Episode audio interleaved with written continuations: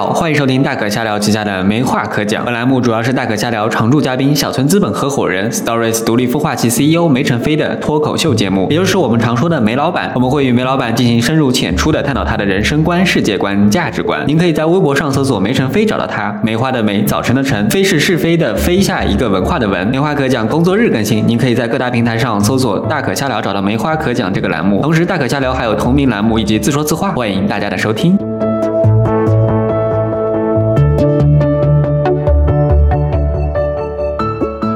Hello，大家好，欢迎收听没话可讲，我是佳琪。我们之前在大可瞎聊节目中有聊过独立书店的话题，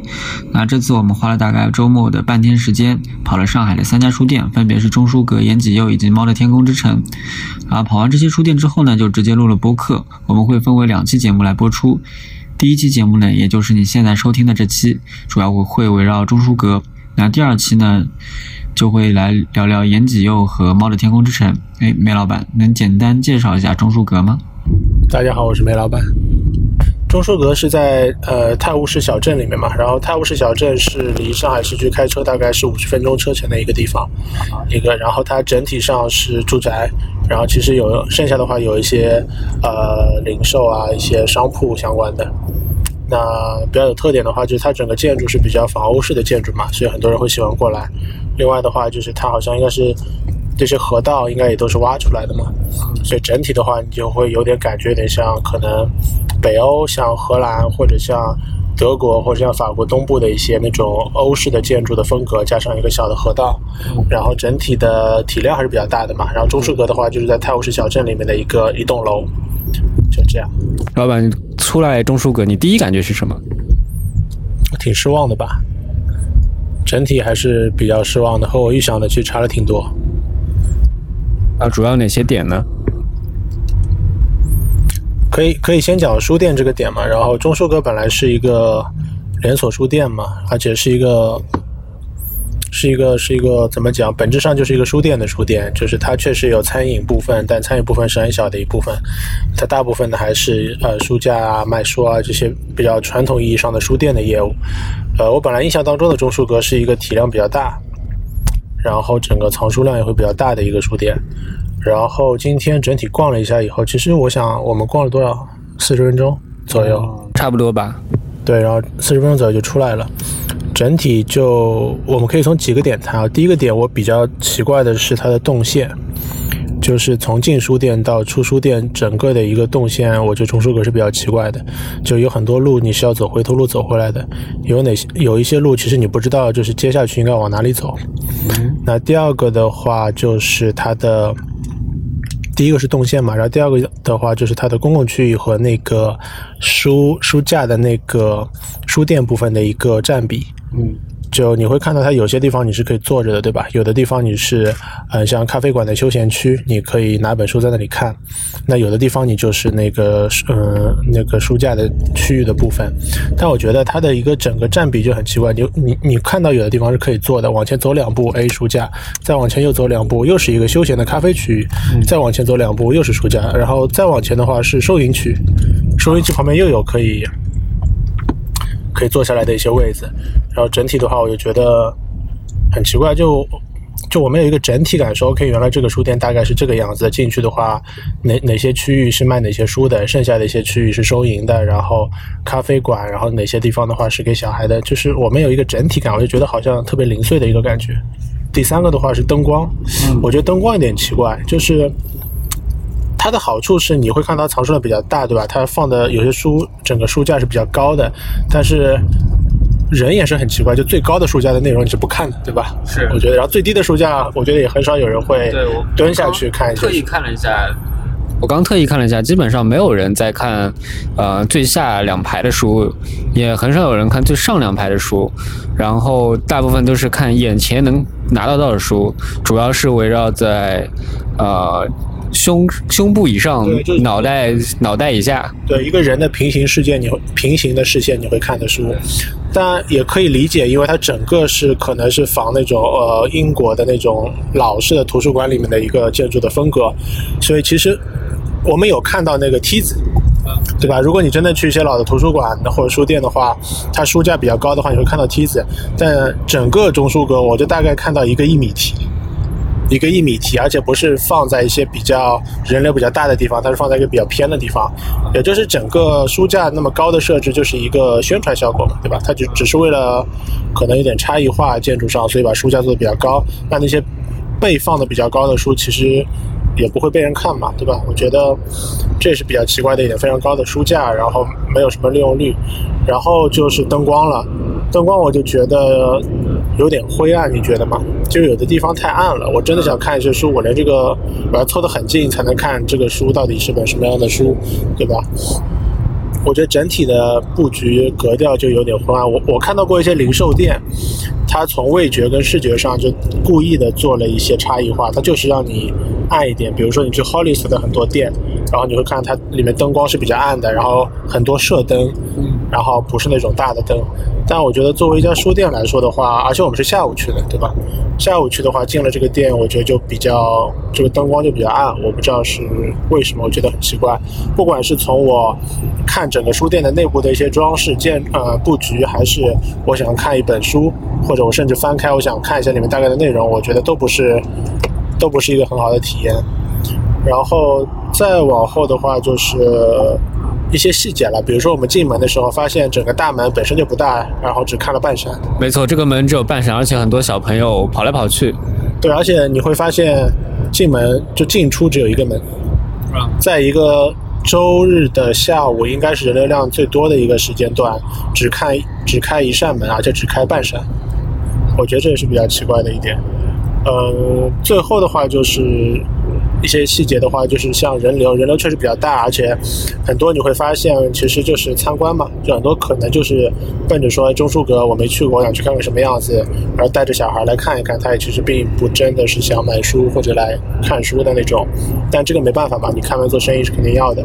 但最后一点的话就是细节，比如说里面的服务人员，服务员怎么了？如果你去一些呃。怎么讲？就是如果你去一些其他的品牌的独立书店或者那种场景体验的一些生活馆的话，呃，你会看到里面的一些服务人员，但是他们会给你一种感觉，就是你有问题你会想问他，就你你觉得他能帮到你，当然你他也不会一直来烦你说，哎，我要不要帮，要不要这个，要不要那个。但我觉得中书阁里面的一些服务人员，我觉得整体有点一般，我觉得啊。我的官场，他的服务人员应该是附近的大学生过来做勤工俭学，对，勤工俭学或者志愿者那种类型，对，就是我觉得不会给人一种特别有亲和力或者专业度的感觉。有一些的话，书店就是你会觉得他好像应该挺专业的，可能会有些选书或者我哪些书不知道，我会想问他，他可能不可以帮我找到我想找那本书。呃，或者的有的话就比较有亲和力，对吧？我要喝点东西，我可以找到点或怎么样。但我觉得中书阁里面其实我好像都没有这样的感觉，对。觉得整体，所以整体我的一个印象是还比较失望，对。啊，我也有两个想法。第一个想法是，我觉得孩子或者说儿童可能影响了整体书店的氛围，这是第一点。因为我我进去感觉第一好吵。然后好多小朋友，虽然很多家长会去跟小朋友说，嘘，就不让他不要讲话，但实际上，呃，小朋友依然会曾叫什么跌宕起伏吗？还曾起彼伏吗？不知道，反正就是这孩子不讲话，那个孩子要讲话，哎呀，总的是真的是有点。呃，破坏氛围吧，这第一个感觉。第二个感觉是，啊，他在选书上面我看不到特色。基本上所有的书在大部分书店也都有，或者说。呃，为什么他把这本书放在这里？我因为我上次我们看到过，在张江地区有一家书店，他进门之后就告有个推荐书的地方嘛，他每本书下面都有一句话或者是一段话，是这个老板写的，就是关于为什么我要推荐这本书。而在于中书阁的话，这个书店进去之后，虽然也有推荐区，但它有四个大字叫新书推荐。对我我这个我的感觉是，它没有在书这件事情上，好像跟其他几家其他几家书店做出一些区别。嗯哼。对，然后因为很多时候像我们去书店，其实真的会实体消费的还是比较少，很多还是就是看到喜欢的书，然后在线上买嘛。然后那其实我们去实体书店就是有点像当有点像猎奇嘛，就是我们去看一些看一下有没有新的书或哪些书我不知道的是呃可能挺有意思的。那我去的话就是去。比如说我去中书阁是看一下中书阁推荐给我什么样的东西，对吧？所以其实它一些，比如说放在呃那些呃桌子上的那些推荐的书或那块区域，其实是非常非常关键的。我们去很多书店进门，这些书店进门的一块大的区域就是推荐位，而且它会把推荐位分成不同的几块地方，比如说中文图书推荐、外文图书推荐，或者中文图书的不同类别的一些推荐，对吧？然后其实很多时候我们可以从那些从那些呃更新还有推荐的书来知道说。运营这家书店背后的那些人，他是怎么想的？对，比如说有的书店就从来不更新的这些推荐，有的书店就是看什么卖得好就放前面，对吧？有的书店它会有点像做策展一样，它会做类似于。像专辑一样，说这一期我们推这一系列的书或这个主题的一些书啊，我们找一些相关的东西放在这边，然后哪些书放什么位置，就是你会从这些细节观呃体会到做这个书店的人不一定是老板，可能是运营书店的一些，甚至是选书的人，他到底在想什么，然后他可以通过这个反反馈给消费者，对吧？虽然有可能我们会买，但可能不会买，但至少这个我觉得对现在书店来说是非常非常重要的。呃，我们在一些呃无印良品啊，在台湾的这些品牌，其实就看到这一块，他们其实做的是非常好的，但呃，在中书阁的话，我就记得就啊，就就一块地方吧，就是那个呃，就是推荐位，然后其实可能就哪些卖的比较好，或哪些就是，但但我看不到一个整体性，就这个推荐位为什么是这么推荐的？为什么放这些书啊？或比如说这些书为什么放在一起，而不是放在不是不是分开来放？我觉得就看不到他背后在想什么，我就觉得 OK，那就是他只找了一些书放在这儿，对。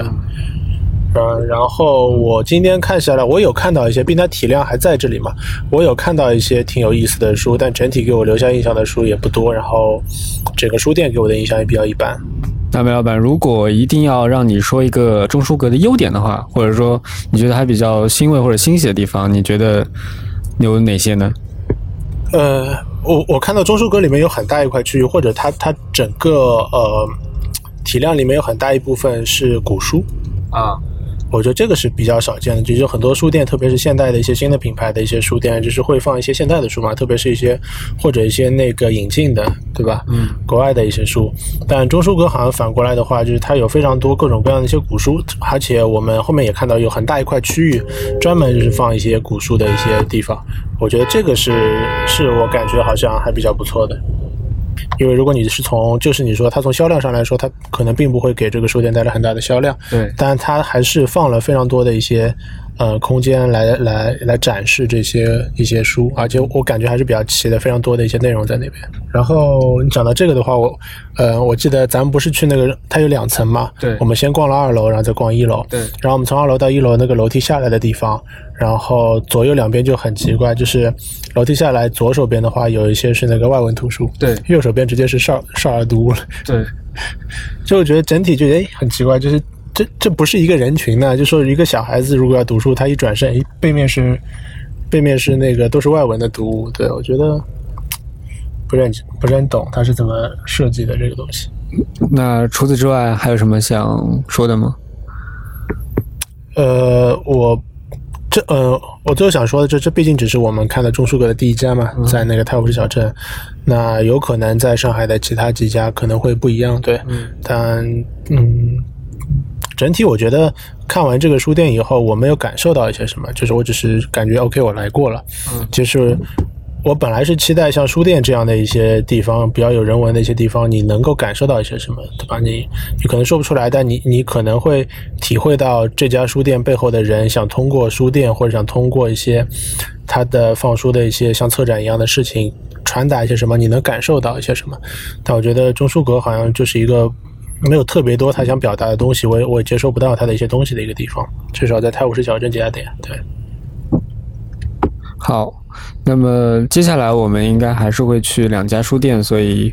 嗯，下一次的节目以及下下次节目，我们可能还继续围绕书店继续聊一些关于书店的一些事儿。呃，今天节目要不就先到这里了，我们下期再见吧，拜拜，拜拜。